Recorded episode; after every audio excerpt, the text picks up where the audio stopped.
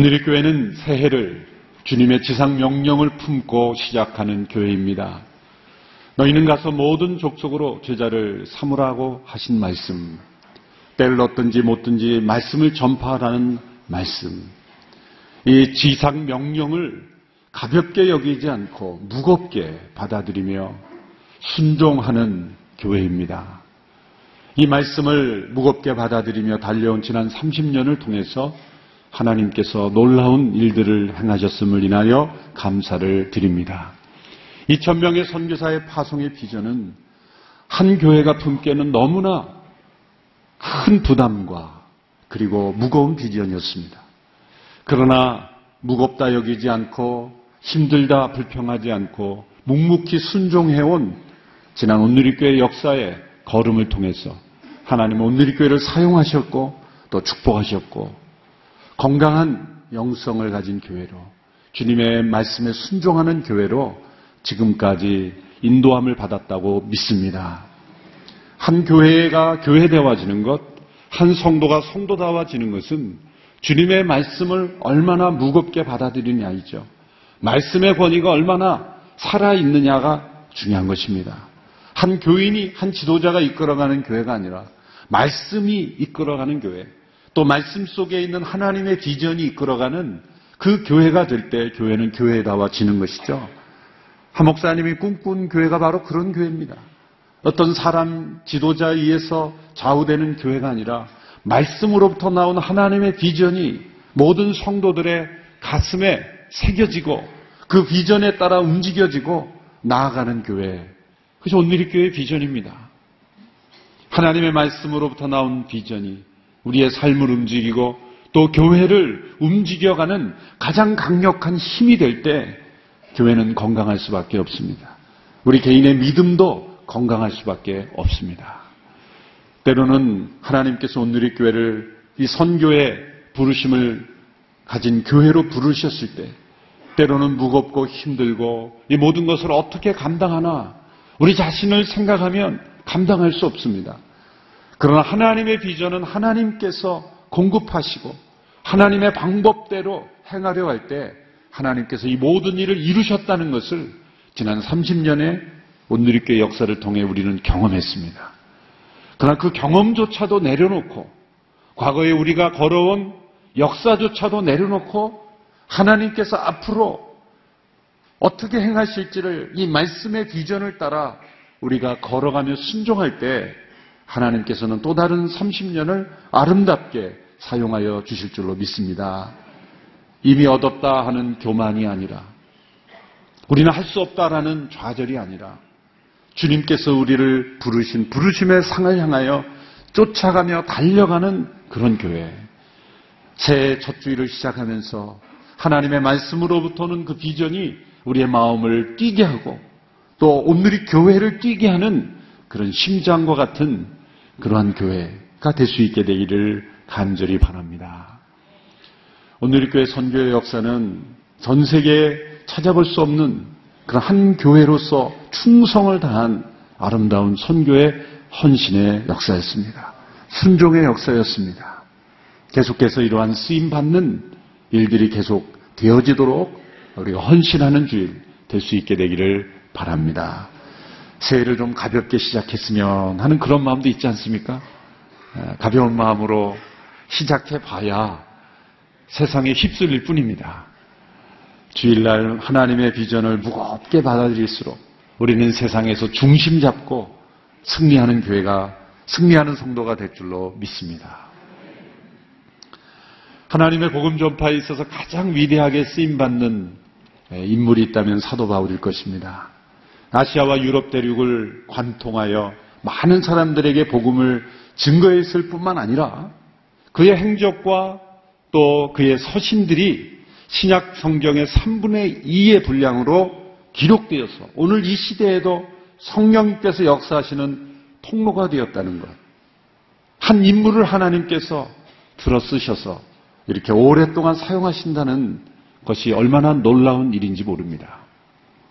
그러나 사도행전의 기록은 이렇게 쓰임 받은 사도 바울이 원래는 소위 NT 교회, NT 교회, NT 예수님의 원조였다는 거예요.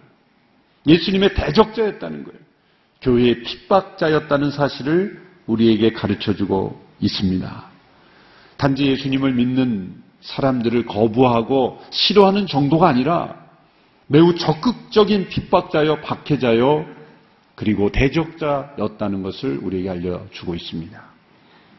그의 이름이 처음 등장하는 것은 스테반 집사님이 순교하는 사도행전 6장입니다.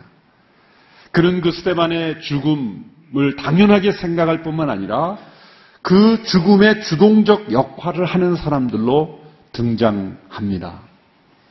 그러나 그는 스테반의 죽음으로 만족하지 않았습니다. 예수님을 믿는 사람들은 지상에서 완전히 멸절되어야 할 사람들로 그는 여겼습니다. 스테반의 죽음 이후에 성도들이 예루살렘에서 다 흩어졌습니다. 여러 나라로 여러 지역으로 다 흩어져서 예루살렘에는 많이 남아 있지 않았지만 그는 만족할 수가 없었습니다.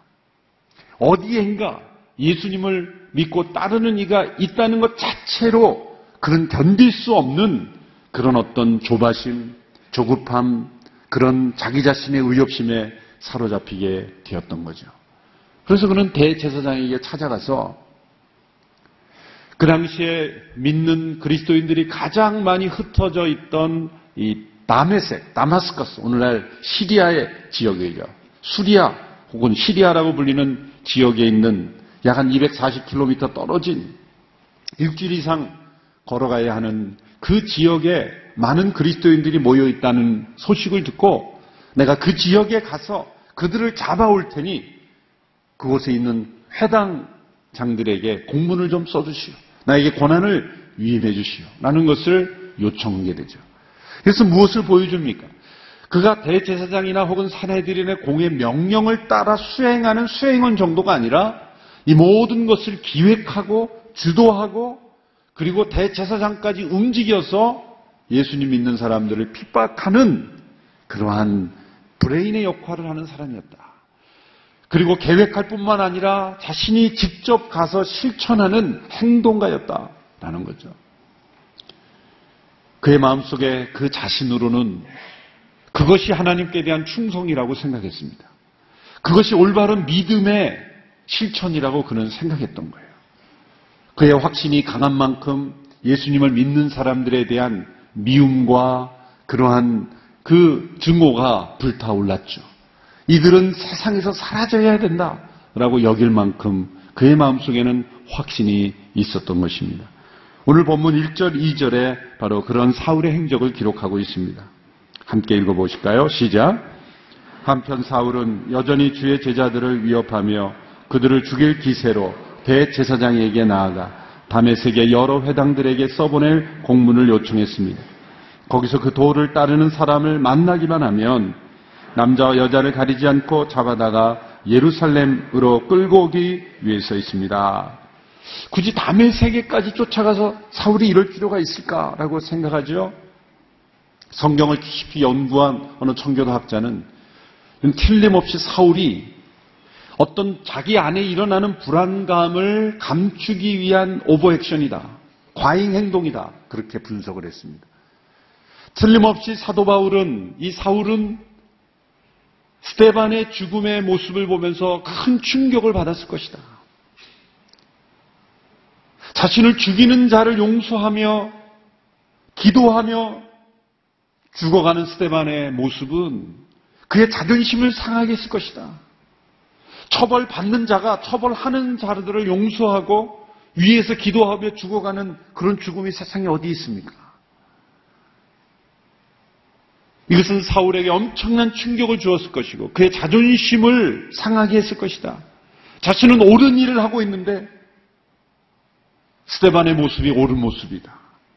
그런 것을 보고 충격을 받아서 자신 안에 있는 불안감, 두려움, 왠지 모르는 그러한 착잡한 마음, 그것을 덮으려고 더 열정으로, 더 큰 그러한 열심으로 자신의 하고 있는 일을 옳다라고 증명하고 싶었을 것이다라는 거예요. 우리의 삶 속에서도 보면 실제보다 더 분노를 크게 내고 오버해서 과잉하는 사람들은요, 뭔가 불안한 거예요. 자기가 옳지 않을 수도 있다라는 것을 분노로 커버하려고 하는 거죠. 괜히 화를 잘 내는 사람은 뭔가 불안한 사람이에요. 불안할 이유가 없는 사람은 화낼 이유가 없어요. 상대방이 흥분해도 사실이 그게 아닌데 그렇게 생각하고 말지. 근데 이게 사실이 아닐 수도 있다라고 생각하는 불안감이 오잖아요. 그러면 괜히 흥분하는 거예요. 예. 사도 바울에게서 그런 모습이 발견되기도 한다는 거죠. 그가 후에 아그리파 왕에서 자신을 변호할 때 그가 어떤 사람이었는가를 더 자세하게 고백하죠. 26장 9절에 11절에 보면 이렇게 고백하고 있습니다. 제가 읽어보겠습니다. 저도 한때는 나사렛 예수의 이름을 반대하기 위해서라면 무엇이든 다 해야 한다고 확신했던 사람입니다. 제가 예루살렘에서 했던 일이 바로 그런 일입니다. 대제사장의 고난을 받아 많은 성도들을 감옥에 가두었고 그들이 죽임을 당할 때 찬송했습니다. 여러 회당들을 다니며 그들을 여러 번 처벌했으며 강제로 그들에게 모독하는 말을 하도록 했습니다. 그들에게 격분한 나머지 다른 나라 도시까지도 찾아가 핍박했습니다. 그는 대제사장의 고난을 받아 많은 성도들을 감옥에 가두고 죽임당할 때 찬성하고 여러 회당들을 다니며 처벌하고 모독하고 다른 나라 도시까지 가서 그들을 잡아오는 이 모든 예수 믿는 사람들을 처벌하며 처형하는 프로젝트의 리더격이었다라는 것을 우리가 알 수 있습니다. 사도행전이 주는 충격은 바로 이러한 사람을 주님께서 만나셔서 초대교회의 가장 위대한 전도자로 그를 부르셨다는 거예요. 그를 변화시켜 줬다는 거예요. 그리고 그를 사용하셨다는 거예요. 인간적인 눈으로 볼 때 사울이라는 사람은 하나님께서 빨리 세상에서 제거해 주셔야 복음이 전파되는데 장애가 없는 사람이었습니다. 스테반의 죽음의 현장에서 조소하는 웃음을 보이며 그의 죽음을 당연하게 여기는 그 사울의 얼굴을 기억하는 성도들이 볼 때는 흩어진 그들이 가장 먼저 최우선 중보 기도가 뭐였겠어요? 저 사울 빨리 하나님 처벌해 주십시오. 저 사울을 하나님 빨리 무너뜨려 주십시오. 빨리 데려가십시오. 그렇게 탄원하는 기도가 아니었을까 생각할 정도로 사울은 매우 위협적인 존재요 교회의 가장 강력한 방해물이었습니다. 그런데 주님께서 그 사람을 만나 주셨을 뿐만 아니라 그를 주님의 택한 그릇으로 불러 주셨다는 거예요. 주님이 그의 헬라어 실력이 필요해서 부른 게 아닙니다. 어떤 경우 우리는 착각할 수 있어요. 사도 바울이 헬라어를 농토했기 때문에 하나님이 그를 부르셨다? 천만에요.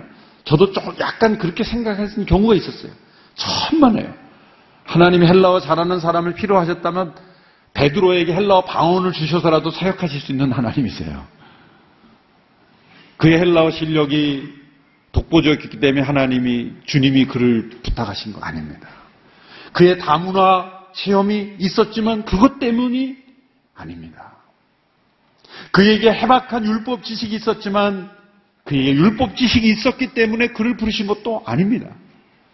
주님이 그를 복음 전도자로 부르신 유일한 이유는 그가 복음의 가장 큰 대적자였기 때문이에요. 나머지 요소들은 다 부수적인 겁니다. 그의 언어 능력, 문화 능력, 율법 지식 때문에 부른 것이 아닙니다. 부르셨는데 그러한 조건이 있었기에 쓰임 받았을 뿐입니다. 그 모든 주님의 감찰하심 가운데 그를 부르셨다는 거예요. 내가 이러이러 이러한 것들을 갖추면 주님이 나를 사용하실 것이다. 그것도 잘못된 판단일 수 있어요. 주님의 부르심이 먼저 분명해야 나에게 있던 어떤 조건도 주님이 쓰시는 조건이 되는 겁니다. 주님으로부터의 분명한 부르심, 주님의 나라에 대한 온전한 확신이 없는 그러한 나 자신의 능력은 때로는 걸림돌이 될 수도 있어요. 때로는 우리가 교만하게 되는 근거가 될 수도 있습니다. 나 자신을 의지하는 그러한 어리석음을 범하는 일이 될 수도 있습니다. 주님은 돌들로도 아브라함의 자손이 되게 하고 소리 지르게 하실 수 있는, 소리 지르게 하실 수 있는 하나님. 그 하나님이시기에 우리의 자원과 우리 자신의 능력을 의지하지 않고 전적인 주님의 능력과 부르심을 따라 쓰임 받는 것이 우리는 철저하게 기억해야 될 줄로 믿습니다. 여러분 오늘 의 교회가 많은 성도가 모이고 헌금을 많이 할 수 있기 때문에 선교에 쓰임 받을 수 있다. 이 착각입니다. 우리가 선교에 헌신하고 주의 부르심을 따라 온전히 순종하기 때문에 주님께서 모든 것을 더해 주시는 거예요. 착각하면 안 됩니다. 그래서 많은 교회들이 이것을 뒤집어서 생각하죠. 우리 교회는 아직 연약하기 때문에 선교 못하고 우리 교회는 아직 사람도 많이 모이지 못하기 때문에 이제 어느 정도 규모가 되고 헌금이 모이면 선교해야지. 이 벌써부터 순서가 바뀐 거예요. 우리 속에 어떤 조건이 갖추고 능력이 갖추면 그때 할 수 있는 게 선교 아니죠. 이미 부르심을 받지 못한 거예요. 몇 명의 성도가 모이건 헌금이 어느 정도 거치건 우리의 능력이 어떻건 상관없이 주님의 부르심에 온전히 순종하며 나갈 때 하나님께서 모든 것을 더해 주시고 채워 주시는 겁니다. 큰 교회가 빠지는 착각과 교만이 거기에 있는 거예요. 우리가 성도들이 많기 때문에 우리는 뭐든지 할 수 있어. 엄청난 교만이죠. 그러니까 주님보다 앞서가고 주님이 원하시지 않는 일을 하고 주님이 기뻐하시지 않는 일들이 일어나는 거예요. 거기에 속으면 안 돼요. 우리 자신이 속으면 안 돼요. 우리는 절대 우리 자신을 바라보며 우리 자신의 힘으로 무엇인가를 할 수 있다고 생각하는 교회가 되어서는 안 된다고 믿습니다. 우리는 가지일 뿐입니다. 우리의 능력은 그냥 붙어 있는 거예요. 우리의 승리의 비결은 오직 포도나무이신 주님께 붙어 있는 그것 하나가 유일한 능력인 줄로 믿습니다. 주님이 사울을 부르신 것은 그의 능력 때문이 아니었습니다. 그의 헬라어 실력이 탐나서도 아니었습니다. 내가 이런 능력을 갖추면 주님께서 이 능력 때문에 나를 부르실 것이다. 아닙니다. 주님을 만난 자가 그에게 있는 모든 것을 하나님께 쓰임받을 수 있을 뿐이에요. 그 예민한 순서를 우리가 잊어버리면 안 된다고 믿습니다. 이렇게 완고하고 편협하고 그리고 자신의 이념에 사로잡힌 이 무서운 사울을 주님께서 만나 주십니다. 주님께서 산상순에서 이렇게 말씀하셨죠. 너희를 핍박하는 자를 위하여 기도하고 축복하라. 주님은 자신이 행하시지 않는 것을 말씀하시지 않, 말씀하시는 분이 아닙니다. 저희 같은 목사들은 행하지도 못하는 것을 맨날 막 목청껏 설교하고 그러지만 주님은 목청 높이지 않아도 스스로 행하시지 않는 것을 하라고 말씀하시는 분이 아니에요. 원수를 위하여 사랑하고 핍박하여 기도하라는 주님은 실제로 그 당시에 가장 큰 예수님의 대적자의 원수였던 사울을 위해서 기도하셨고 그를 용서하셨고 그를 품고 그를 대적자를 대리자로 주님의 전도자로 부르신 주님이세요. 얼마나 놀라우신 분이십니까? 3절에서 6절의 말씀을 보십시오. 주님께서 그를 갑작스럽게 찾아오십니다. 3절에서 6절 말씀 같이 읽습니다. 시작. 사울의 길을 떠나 다메섹 가까이 도착했을 때 갑자기 하늘에서 빛이 비쳐 그를 둘러쌌습니다. 사울이 땅에 쓰러졌습니다. 그때 그는 사울아 사울아 내가 왜 나를 핍박하느냐 하는 음성을 들었습니다. 사울이 주여 누구십니까? 라고 묻자 나는 내가 핍박하는 예수다. 지금 일어나 시내로 들어가라. 내가 해야 할 일을 일러줄 사람이 있을 것이다. 라고 대답하셨습니다. 부활하신 주님께서 갑작스럽게 찾아오셨습니다. 그러나 이것은 갑작스러운 것이 아니죠. 우리들에게는 갑작스러운 뜻밖의 돌연한 사건이지만 주님께는 계획이고 예비하신 거고 준비하신 거고 지켜보고 계신 거예요. 사울이라는 자가 일어나서 스테반을 죽이는데 앞장서고 곳곳마다 그리스도인들을 핍박하기 시작했을 때 사람들은 피하고 저 사람 눈에 띄면 안 된다고 외면했지만 주님은 그때부터 주목하고 계셨어요. 저거 봐라. 여러분 주변에 예수 믿는 사람 싫어하고 그렇게 교회를 비난하면 그렇게 한마디 해주죠. 그러다가 전도자로 부름받습니다. 강렬한 빛이 그를 비쳤어요. 담의 세계 거의 가까이 가고 있을 때 강렬한 빛이 비쳤죠. 그때가 정오기 때문에 햇빛이 아닙니다. 햇빛과 비교할 수 없는 강렬한 빛. 여러분 햇빛이 진짜 빛입니까? 아닙니다. 햇빛은 발광체에 불과해요. 해와 달과 별은 빛을 비추어서 반사시키는 거지 진짜 빛이 아닙니다. 반사된 빛일 뿐이에요. 발광체일 뿐이에요. 진짜 빛, 오리지널 빛이 비추면 우리는 감당할 수 없습니다. 감당할 수 없기 때문에 빛을 발광체를 통해서 비춰주십니다. 그건 주님의 영광의 빛입니다. 빛이신 그 자체의 빛입니다. 그 빛이 비춰질 때 사울이 꼬꾸라질 수밖에 없었어요. 자신의 편협과 고집과 자신의 이념의 포로가 되어서 도무지 깨어지지 않는 사람들은 이렇게 엎드러지게 하시는 체험을 주시는 거예요. 체험이 강렬할수록 이렇게 생각하시면 돼요. 내가 이만큼 고집이 세구나. 어떤 사람은 거꾸로 해석해요. 내가 능력이 있어서 이런 체험을 한다. 천만에요. 고집과 편견이 강하기 때문에 그런 초자연적인 체험을 주시는 겁니다. 다른 사람이 없는 강렬한 체험을 했다고 나는 위대해. 이거 또, 또 깨질 만한 생각을 하는 거예요. 그만큼 고집이 강하니까 거꾸로지게 하시는 건데. 보지 않고도 믿고 말씀 그대로 순종하는 사람은 기적이 없어도 평탄하게 그 말씀대로 가는 거예요. 여러분 기적이 나타나지 않는다고. 이런 강렬한 빛, 나도 이런 체험 주세요. 그렇게 구할 필요는 없어요. 필요하시면 다 주세요. 언제 주십니까? 고집이 강할수록 강렬하게 주시는. 순간 시력을 잃어버리는 그러한 그 상황 속에 꼬꾸라지는 거예요. 음성이 들립니다. 사울아, 사울아, 내가 왜 나를 핍박하느냐. 충격이죠. 갑자기 눈이 머는 것보다 더 충격적인 것은 자신이 존재하지 않는다고 그렇게 믿고 예수님이 부활했다고 주장하는 제자들을 옥에 가두고 핍박하는 자신이 자신의 지금 삶을 불태우고 있는 열정의 근거가 뭡니까?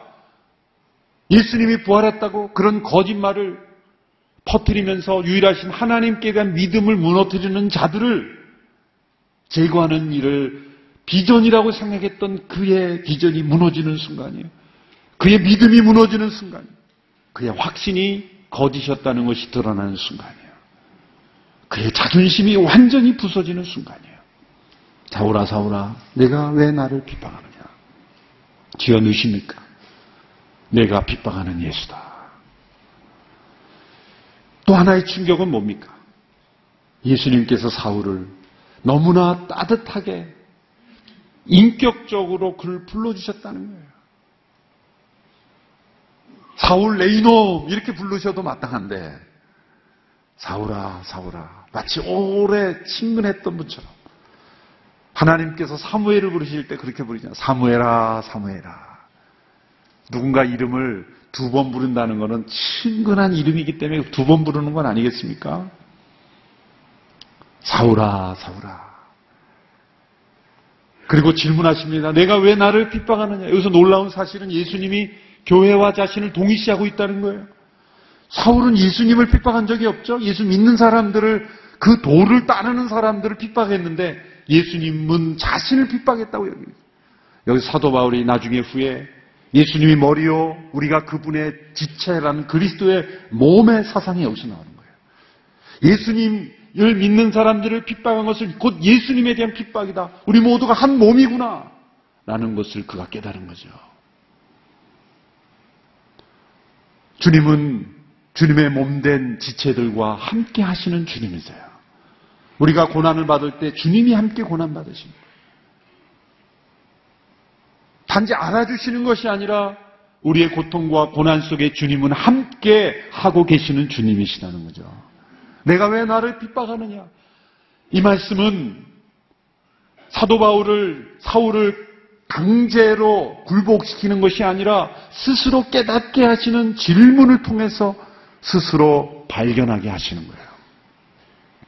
아담이 범죄했을 때 하나님이 어떻게 찾아오셨습니까? 아담아, 내가 어디 있느냐? 하나님께서 지금 몰라서 그의 위치를 몰라서 물으시는 게 아니죠. 내가 어디 있느냐라는 질문은 너의 영적인 연주소를 지금 생각해봐라. 내가 왜 이렇게 나를 피하는 상태가 되었느냐?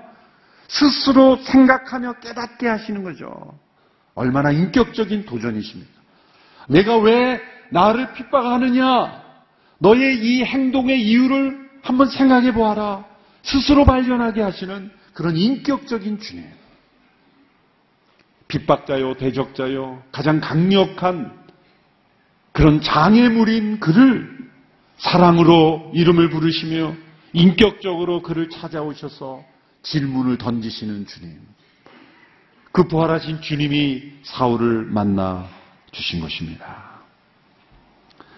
사도행전 26장에는 9장에 기록되지 않는 이때 예수님의 음성을 자세히 기록하죠. 15절, 17절, 26장, 15절, 10절 제가 읽겠습니다. 그래서 제가 물었습니다.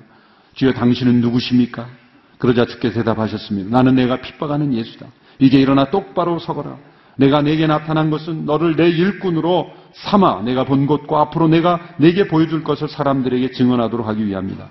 내가 이 백성과 이방 사람들에게서 너를 구원해 이방 사람들에게로 보낼 것이다. 자신을 불러 복음 증거의 도구로 택한 그릇으로 부르시겠다는 이 말씀이 얼마나 당황스럽고 놀랍고 감당하기 어려웠을까요? 주님이 왜 그의 눈을 잠시 보지 못하게 하셨을까요? 아마 눈을 뜨고 있었으면 감당하기가 어려웠을 거예요. 자신을, 자신이 알았던 사람들, 자신이 핍박하려 했던 사람들을 보면서 그걸 감당할 수 있었을까요? 이 눈을 멀게 하신 것도 하나님이 다 뜻이 있는 거예요. 잠시 앞을 보지 못해야 그 생각에 집중하고 그리고 주님과의 대화를 통해 인생을 해석하고 자신의 모순을 해석하고 어떻게 행해야 될지를 깨닫게 하시는 거거든요. 육신의 질병도 다 하나님의 뜻이 있습니다. 다리가 아프면 다리 아픈 이유가 있는 거고 머리가 아프면 머리 아픈 이유가 있는 거예요. 이유 없는 고통을 주시지 않는 하나님. 그의 눈을 멀게 하심으로 잠시 동안 그에게 깊은 묵상의 기회를 주셨다는 거예요. 주님께서 다메섹에 있는 아나니아를 부르셔서 사울에게 보내십니다. 9장 11절을 보십시오. 주께서 아나니아에게 말씀하셨습니다. 넌 어서 고든 길이라 부르는 거리로 가거라. 그리고 그곳에 있는 유다의 집에서 다섯 사람 사울을 찾아라. 지금 그가 기도하고 있다. 그는 환상 가운데 아나니아라는 사람이 와서 자기에게 손을 얹어 다시 보게 해주는 것을 보았다. 그러니까 사울이 지금 기도 중에 있고 환상을 보고 있다는 것을 하나님은 아나니에게 주님은 아나니에게 말씀하시는 거예요. 그에게 가라. 아나니아가 어떻게 대답했습니까? 알겠습니다, 주님. 당장 가겠습니다. 그랬습니까? 아니죠. 오늘 본문에 보면 주님, 그 사람 제가 어떤 사람인 줄 압니다. 소문이 벌써 다 났습니다. 그가 다메섹에 오고 있는 거, 우리 예수 믿는 사람들을 잡아가려고 지금 오고 있는 사람입니다. 예루살렘에서 그가 스테반과 예수 믿는 사람들의 어떤 악행을 했는지 지금 다 알고 있습니다. 그 말은 뭐예요? 안 됩니다. 저 한마디로. 안 됩니다. 그럴 수 없습니다. 그 사람 아닙니다. 여러분이 아나니아는 신실한 사람이요. 성령 인도를 받는 사람이요. 주님과 나누는 대화, 충격이 없잖아요. 아나니아 부를 때. 주님이십니까? 이게 아니에요. 놀란 게 없어요. 이전에도 주님과 그런 교통이 있었다는 걸 알 수가 있죠. 사울은 충격이었지만 아나니아에게는 충격이 없어요. 우리는 주여 주님을 만나기 원합니다 고 주님이 나타나시면 충격받아 쓰러지죠. 처음 보니까 주님이 나타나셔도 전혀 충격이 안 되는 우리가 되길 바랍니다. 그러니까 아나니아는 근데 주님께 뭐라고 말해요? 안 됩니다라는 뭐라고 말해요? 주님 이 사람 어떤 사람인지 다 압니다. 그건 뭐예요? 이 사람은 아닙니다. 여러분 우리가 선교를 한다고 하면서도 아나니아와 같은 시각을 여전히 가지고 있어요. 저 무슬림에게 무슨 복음을 전해? 저 글도 모르는 사람에게 복음이 필요합니까? 저 악한 사람들에게 무슨 복음을 전한다 그럽니까? 다나니아의 시각이죠. 저 우리가 알지도 못하는 저 지구 끝에 있는 사람에게 무슨 거기까지 갈 필요가 있습니까? 다 아나니아의 시각입니다.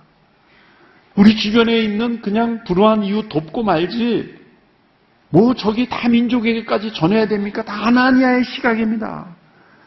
아나니아는 믿음의 사람이었고 신실한 사람이 주와 동행하는 사람이었음에 불구하고 유다의 집에 가서 다메섹에 있는 가서 거기에 앞을 보지 못하는 사울에게 가서 안수하여 낫게 해라. 그는 내가 택한 그릇이라. 내가 복음을 이방인들에게 전하기 위하여 내가 그를 택했다 그랬을 때 아나니아는 자신의 경험, 지금 일어나고 있는 일들, 자신의 판단력을 동원해서 아닙니다. 여러분 하나님의 선교에 있어서 우리가 아닙니다라고 선 긋는 게 얼마나 많은지 몰라요. 지금도 우리는 선을 긋고 있어요. 거기까지 할 필요 없어. 안 해도 돼.